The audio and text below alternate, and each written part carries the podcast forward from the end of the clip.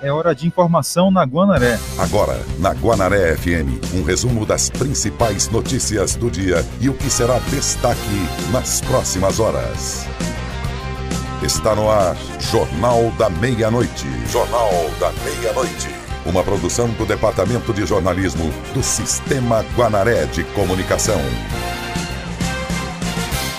É da porta de casa que seu Otacílio vê aos poucos o progresso chegar no bairro onde mora. Vê o crescimento desse espaço. Como é que é o seu sentimento?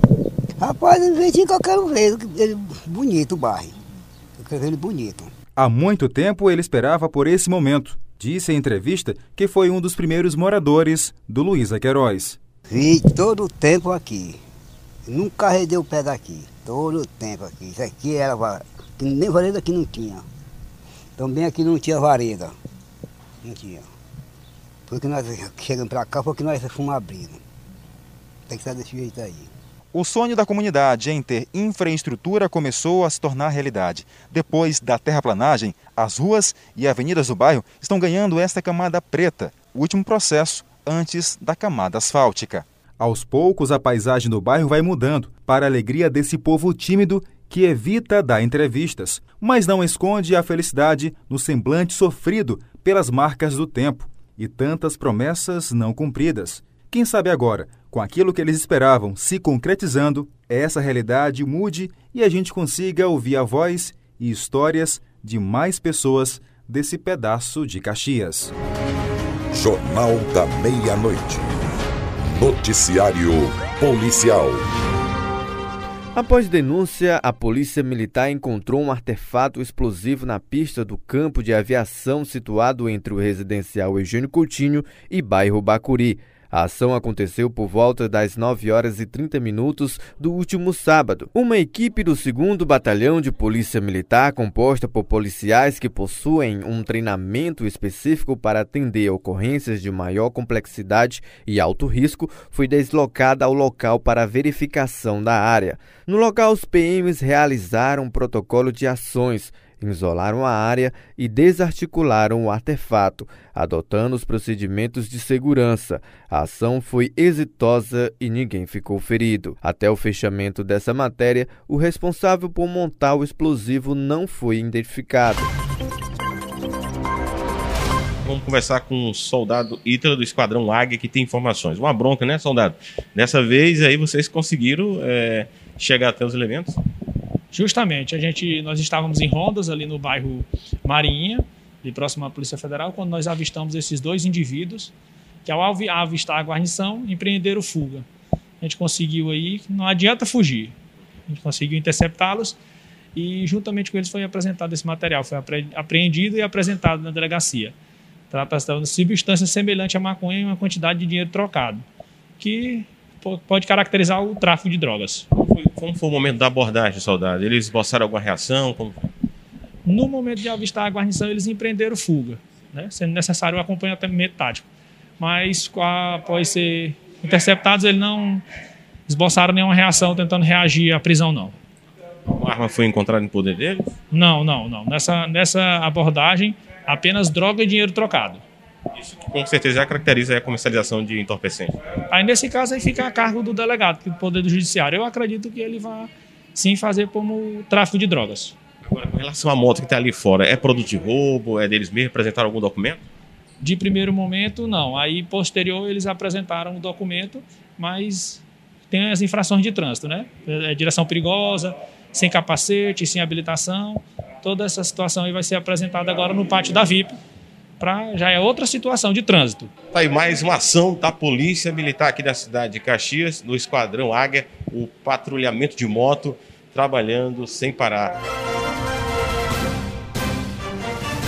O crime aconteceu quando o jovem Edson Gabriel Oliveira estava limpando um terreno na mediações de sua residência no bairro Campo de Belém e foi surpreendido com um disparo de arma de fogo, que, segundo o assistente técnico da Polícia Civil, Kilson Araújo, atingiu a região da cabeça. Ele foi, recebeu um disparo de arma de fogo é, na, quando estava fazendo a limpeza de, um, de uma área na, no campo de Belém, nas mediações da casa dele, onde dois indivíduos numa motocicleta efetuaram disparo atingindo a região craniana dele. Ele foi levado por, ele foi levado pelo complexo hospitalar e infelizmente ontem por volta das 23 horas ele entrou em óbito. Né? A investigação sobre o crime continua na Delegacia de Homicídios de Caxias. É, o Edson ele já teve, teve passagem é, quando menor pela prática do crime de homicídio. Né? É, segundo a própria mãe, ultimamente ele estava praticando vários é, pequenos surtos. Né?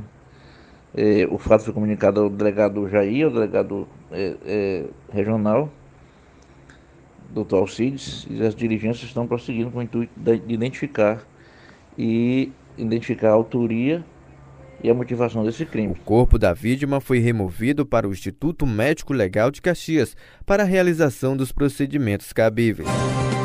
Jornal da Meia-Noite.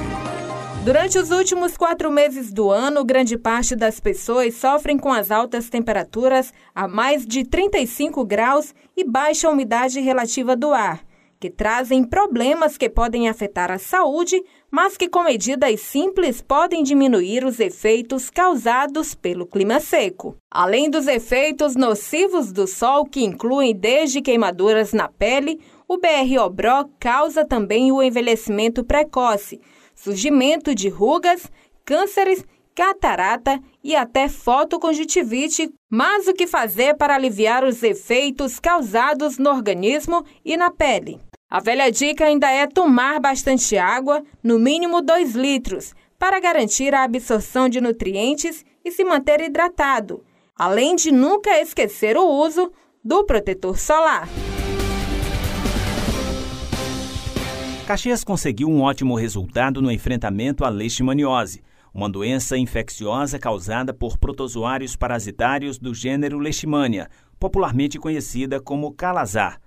A leishmaniose visceral pode levar a óbito até 90% dos casos. É transmitida para humanos por meio da picada da fêmea do inseto denominado flebotomínio, e conhecido popularmente como mosquito palha, asa dura. A transmissão acontece quando as fêmeas infectadas picam cães ou outros animais infectados e depois picam o homem.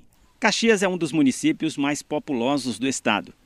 Até este mês de setembro, apenas um caso de leishmaniose foi registrado no município, o que demonstra que as ações preventivas têm dado resultado, uma vez que o estado continua liderando o número de casos no país. Mas Caxias, embora esteja no estado com maior índice, tem feito um trabalho diferenciado, como explica o coordenador da UVZ, Natanael Reis. Que em 2016 nós tínhamos 21 casos de leishmania visceral humana. Em 2017 nós tínhamos 19. Em 2018 nós tínhamos 15. Em 2019, 9. E em 2020, um caso. Significa dizer que o trabalho desenvolvido por um grupo de agentes da nossa unidade de vigilância de zoonose, especificamente nesse trabalho, colheu os bons frutos das ações que eles fizeram. O trabalho exitoso é também educativo e preventivo, afirma a chefe do Núcleo de Educação em Saúde da UVZ, realizando o inquérito canino. Nós temos é, esse exame aqui disponível na UVZ, deixar o nosso agente também estar tá realizando esses exames quando né, está lá na porta da, da, da, pessoa e também que a pessoa pratique o manejo ambiental. Ele intervir no meio ambiente, fazendo com que aquele meio não propicie é, o desenvolvimento de vetores de doença. No ambiente urbano, o cão é a principal fonte de infecção para o vetor. Apesar de grave, a leishmaniose visceral tem tratamento para humanos e a medicação é gratuita no SUS. Com relação aos cuidados com os animais, a posse responsável faz toda a diferença. Jornal da Meia-Noite. A apresentação Jardel Almeida e Tainara Oliveira, participação Carlos Márcio. Tchau, gente. Acabamos de apresentar Jornal da Meia-Noite, uma produção do Departamento de Jornalismo do Sistema Guanaré de Comunicação. Jornal da Meia-Noite. Jornal da Meia-Noite.